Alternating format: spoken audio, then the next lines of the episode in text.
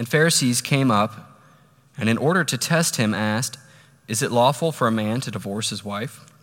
He answered them, What did Moses command you? They said, Moses allowed a man to write a certificate of divorce and send her away. And Jesus said to them, Because of your hardness of heart, he wrote you this commandment. But from the beginning of creation, God made them male and female. Therefore, a man shall leave his father and mother and hold fast to his wife, and the two shall become one flesh. So they are no longer two, but one flesh. What therefore God has joined together, let no man separate. And in the house, the disciples asked him again about this matter. And he said to them, Whoever divorces his wife and marries another commits adultery against her. And if she divorces her husband and marries another, she commits adultery. And they were bringing children to him that he might touch them, and the disciples rebuked them. But when Jesus saw it, he was indignant and said to them, Let the children come to me. Do not hinder them, for to such belongs the kingdom of God. Truly, truly, I say to you, whoever does not receive the kingdom of God like a child shall not enter it. And he took them in his arms and blessed them, laying his hands on them. Father in heaven, may the words of my mouth and the meditation of all our hearts be always acceptable in thy sight, O Lord, our strength and our Redeemer. Speak to us, we pray, this day. In Jesus' name, amen. Well, good evening again. Here we are, about 19 or 20 Sundays after the Feast of the Trinity. Advent will start in just a few weeks, and we're following Jesus in his journey from Capernaum in Galilee down to Jerusalem. Jerusalem meant one thing for Jesus, and it wasn't more falafel, pita bread, and hummus. It was sure and certain death. And what you didn't hear in your reading is where Jesus is when the Pharisees test or tempt him. Let me read it to you. you maybe, maybe you brought your Bible, or maybe you have a, a phone or a device. You're, you are permitted now to look at your phone and, and look at your Bible on your phone. But I'll read it to you. Mark 10, verse 1 says, And he left there, that was Capernaum, that's where we were last week, and he went to the region of Judea and beyond the Jordan and crowds gathered to him again, and again, as was his custom, he began to teach them. Where is this beyond the Jordan through Judea? Well, do you remember at the very beginning of Jesus' ministry, he went out to the wilderness to be baptized by whom? John the Baptist, a convenient name for one who keeps baptizing people. He went out to be baptized by John the Baptist, his cousin, in this area beyond the Jordan. And what happened right after his baptism? The Spirit came, came down upon him, and what did the Spirit do? It wasn't quite a, inter-Trinitarian high five, but the Spirit drove him into the wilderness. The Spirit drove him into the wilderness to be tempted, to be tested. The same word that Mark uses here that the Pharisees are doing for him. So that's first, I want to give you the context. Secondly, this passage talks about divorce. I don't know how many of us have uh, bear the scars of divorce, either from our own personal experience or from the experience of those close to us, say parents or aunts and uncles or whatnot. Uh, but know that I, I come to this passage, I've come to this passage with fear and trembling all week long, and I speak it to you in that same manner, wanting to proclaim what Jesus says and wanting to draw out really the nuance that Jesus gives as he's talking to the Pharisees in this moment of testing about both what Moses says, but more so about the divine intention. And here's my sermon in a sentence. Normally, I don't label it because that's a little bit on the nose, if you will, but I'm going to tell you what it is so you can remember and so that we can all follow along. The hardness of heart that results from the fall does not alter God's divine intention or our need to receive his gifts. The hardness of heart that results in the fall, the hardness of heart that all of us have from the first the moment we first breathe, that does not alter God's divine intention or vision, nor does it preclude us from receiving his gifts to us. Now, that sounds abstract, nebulous, maybe, long, uh, maybe sleep inducing, but hopefully there'll be some clarity with it. But first, the hardness of heart. Now we see that the Pharisees, in the way that they do, are inquiring of Jesus. They're testing Jesus. Now remember, where were we? We're in the area beyond the Jordan. That was called Perea. And that was an area that Herod the Tetrarch, or Herod Antipas, had rule and reign over. Now, he was a sub ruler for the people of Rome. But it just so happens that Herod has already had some interaction. Remember, it's not Herod the Great, but Herod Antipas or Herod the Tetrarch. He's already had some interaction with Jesus and his family because Herod is the one who married a woman named Herodias, whose daughter was Salome. And Salome did the great dance that, that uh, Herod loved so much. And he said, You know, whatever, whatever you want, I'll give you. And she said, I want the head of John the Baptist on a platter. Now, why did she want the head of John the Baptist? because John the Baptist spoke out against her mother's marriage to Herod. Back in Mark chapter 6. John the Baptist said, This is sinful. This is the epitome, and I'm not saying exactly what he said, we don't have it recorded, but he says, This is unholy. This is the epitome of adulteress. Now, why would John say that? Well, Herodias seems like a great person beautiful inside and out. Before she was married to Herod Antipas, she was married to Philip. Remember Caesarea Philippi, where Jesus is way up north? Talking about, and Peter says, You are the Christ, all that stuff. Well, Philip just happened to be whose brother? Herod's brother, half brother, mind you, but still they're related. And so John the Baptist was calling a timeout saying, Hey, I understand, you know, you've got, you've got a ladder to climb, Herodias, but you cannot be married to your half brother's wife. And so what happens? John the Baptist is killed for speaking this. Now, bearing all that in mind, that's like, you know, previously on the West Wing, you had to hear all that to hear this part. The Pharisees test him. What do they test him about? Ooh. It's a hot button issue, not just of the day, but a hot button issue of the region. And they say, Is it lawful for a man to divorce his wife? And so Jesus turns the table on them and says, Well, what did Moses command you? And they spout off the, the command from Deuteronomy 24. Moses says it was lawful to give them a, a certificate of divorce and send her away. And Jesus said to them, Because of your hardness of heart, he wrote you this commandment. Remember what St. Paul says in Galatians 3 and 4 when he's talking about the fullness of time, how God came to us born of a woman, born under the law. Do you remember how he speaks of the law? What does he say about the law? He says it's our guardian or our custodian until the fullness of time, until the time when God incarnate, Jesus, the only begotten Son of God, an eternal word would come to us. And so the law was our custodian. I love that word. Maybe you think of the closet and the, you know, the, the mop and all that stuff, but the custodian, think of it as the guardian, the one who's protecting until some decisive moment happens when those who are guarded by the custodian can live in fullness and abundance.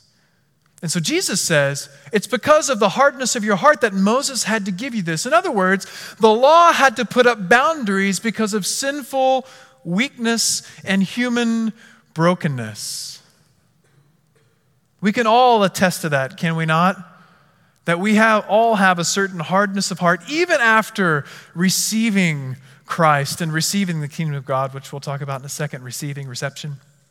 Even after that, we still recognize our sinfulness. That's why we always have a confession right after that opening worship set. I, we're, we're praying, and it, hopefully, if you, have got A, you got a pulse, and B, you're spiritually attuned to what God's doing, you've encountered God, and, encountered God in some way, whether or not you like the song. But God is here, and you two are also here. And so maybe in that, that, that mixture of what God is doing in that moment, you realize, oh my gosh, I do need to confess. I do need to get down on my knees. I do need to acknowledge That though I am bound for that new creation, though I do taste the fruits of the new creation at the table every week, I still wander in this wilderness and I need to confess the things that I've done wrong. The law is what tells us what we've done wrong. We need the law, it's good, it gives us boundaries. I love rules. Oh, and I'm so, I would, I would have been such a good Pharisee. Oh, I would have been so good about keeping the rules. And oh, but you got that rule, but you didn't do this or this or this or this. But it exposes our own sinfulness, it exposes our own hard heartedness. And the reason Moses gave this law of a certificate of divorce was so that women would not be left destitute in that day. You see, a man could put away his wife for whatever reason he wanted. Now, there were two schools of thought in the rabbinical, in the rabbinical lines after the law. One said that only if the wife or the husband committed adultery could the two split, and the other said, well, if the wife or the husband brought shame upon the family. But what I want you to hear tonight is that Moses gave the certificate of divorce in order to protect the woman. Does that make sense? There would, it would be one thing for the woman to be put away for the marriage and for total and utter shame to be brought upon her for the rest of her days because she would be then destitute. She would not have a way to make a living. She would be rejected and exiled from the community. And even before Moses gave this law in Deuteronomy 24, in some cases, she, would be killed. So, because of the, the hardness of heart of people, because of our own fickleness and brokenness, and in order to protect women, Moses gave the certificate of divorce saying that this is a valid breaking apart. This is a valid separation. So Jesus acknowledges that, but what does Jesus do? He says, Moses may have said that, but from the beginning of creation, God made them male and female. The hardness of heart that results from our own sin, the hardness of heart that results from the fall, from Adam and Eve's sin does not alter the divine intention. So Jesus says, Be that as it may, it doesn't change the reality that in creation, in the beginning, so the Pharisees almost appeal to the law, but Jesus appeals to what? God's design, God's vision. You, you may think of the, uh, the line, The Witch in the Wardrobe, and how Aslan knew all of the deep magic all of the realities that God, when He created that land of Narnia and all of the earth. Jesus takes the law of Moses and sets it aside to say, but from the beginning, God made them male and female. So let's read about this divine intention. In the beginning, God made them male and female. Therefore, a man shall leave his father and mother and hold fast to his wife and the two shall become one flesh. So they are no longer two, but one flesh. What therefore God has joined together, let not man separate.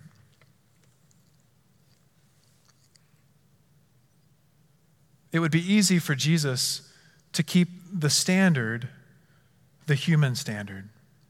It would be easy for Jesus to say, Yes, that's what it is, and it's just messed up. And then there's a reality that, yes, we live in that brokenness. But Jesus, again, appeals to this divine intention. That in the beginning, he made them. Now, think of, I want you to think about this. He's speaking not just about divorce, he's speaking about marriage. He's speaking about community. He's speaking about what it means to be in relationship one with another. He's speaking about this creation narrative where God said it's not good for man to be alone, where God wanted to provide something for man and for woman together in this marriage. And so Jesus says he made the male and female to live in this covenant together. Now, for those of you who have experienced the scars and the ravages of divorce, whether firsthand or secondhand or, or third hand or however, I want you to hear this. This is not a condemnation of you or the things that you've experienced. Jesus is trying to turn the Pharisees' focus and trying to bring our focus, all of us, no matter what situation we find ourselves in single, married, divorced, remarried, etc., to the divine intention. And what is this divine intention? It is community, it is life, it is one flesh. It is this divine thing. And that's why we talk about sex being very important and sacred in, within the bounds of marriage. And that's why we talk about marriage being between a man and a woman, because that's how God created it. That's the invitation that He gives to us and that He draws us into. So, no matter our brokenness, no matter what the hot button issue of the day is, no matter what can be occupying our minds or social media, God lifts our gaze beyond eye level here. And He says, But in the beginning, God made them male and female. And the two shall become one flesh. For this reason, a man shall leave his father and his mother and we're reminded that Jesus, though he could be the first to condemn, though he could be the first to cast a stone, though, as St. Paul says in Romans 8, who is it he that accuses or condemns God's people? Almost rhetorically. He knows that only Jesus could do it, but he says, But Jesus intercedes for us even now at the right hand of the Father. So remember that the one who's speaking these words is also the one to whom the Pharisees brought a woman caught in adultery. And they said, Hey, the law says we got to stone her. Jesus draws in the dirt and says, Let him who is without sin cast the first stone. Despite the hardness of heart, the brokenness that, that we have inherited from the fall from the things done to us and the things that we've done. Despite that, that does not alter God's divine intention in marriage. What therefore God has joined together, let not man separate. Hmm. We've, we've been having classes at four o'clock, and last week we talked about sacraments. And the sacraments that Jesus has given us in the Gospels are holy baptism and holy communion. But there are other sacramental things, and depending on your perspective, whether you're an Eastern type Christian, uh, and em- emphasize Eastern Christian, not just Eastern, or a Western Christian, there, you know, for the Eastern Christians, anything can become a sacrament. Because anything can be filled with God's power and communicated to us as grace. But in the West, there are other sacramental kind of things, and marriage is one of those things that when a man and woman are joined together that they do become one flesh and it is a powerful mystery in fact that's the only place that the scriptures use the word the, the latin scriptures the vulgate that jerome translated use the word sacramentum for the word mystery when st paul in ephesians 5 is speaking of marriage there's a powerful mystery in god's divine intention.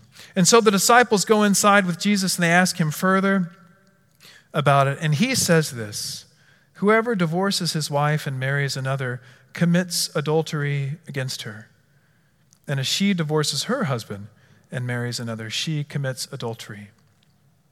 I want you to hear that in the context of Herodias and Herod. Just because Herodias left Philip to climb the ladder of power.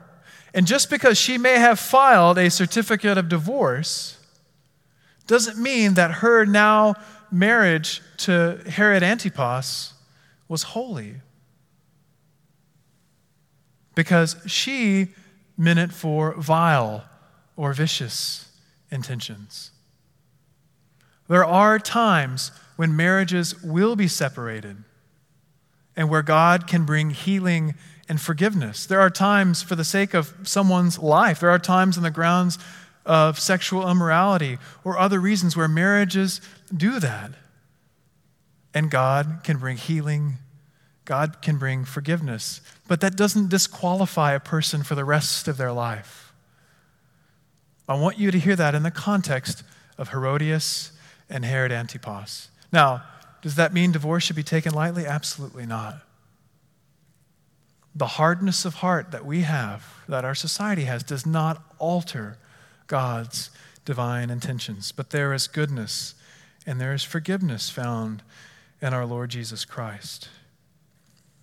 And people such as Herod and Herodias were not pursuing that forgiveness, we're not pursuing that reconciliation. Quite the opposite. Not only does the hardness of our own hearts and our brokenness that results from the fall that does not alter God's divine intention, but moreover, it doesn't change our need now to receive the gifts that God can give us. And we, we move forward again with these kids. The children. First, it was the little ones. Then later, Jesus takes the child and says, You gotta, you gotta receive a child. And if somebody receives the one I send, and now here's another kid. Now, it's not in Capernaum. Remember, we're in the, air, the region beyond the Jordan, a vast desert wasteland. And they were bringing him children to him that he might touch them, and the disciples rebuked them. Wait a minute.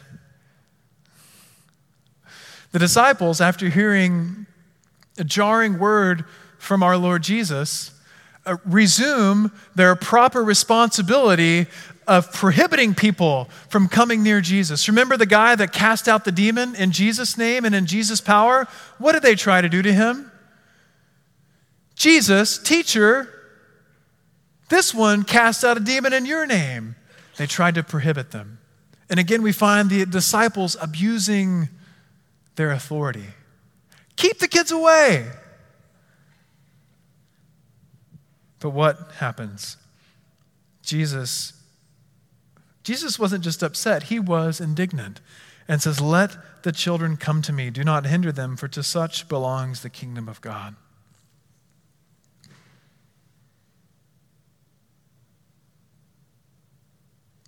Children can receive freely. Children can trust freely.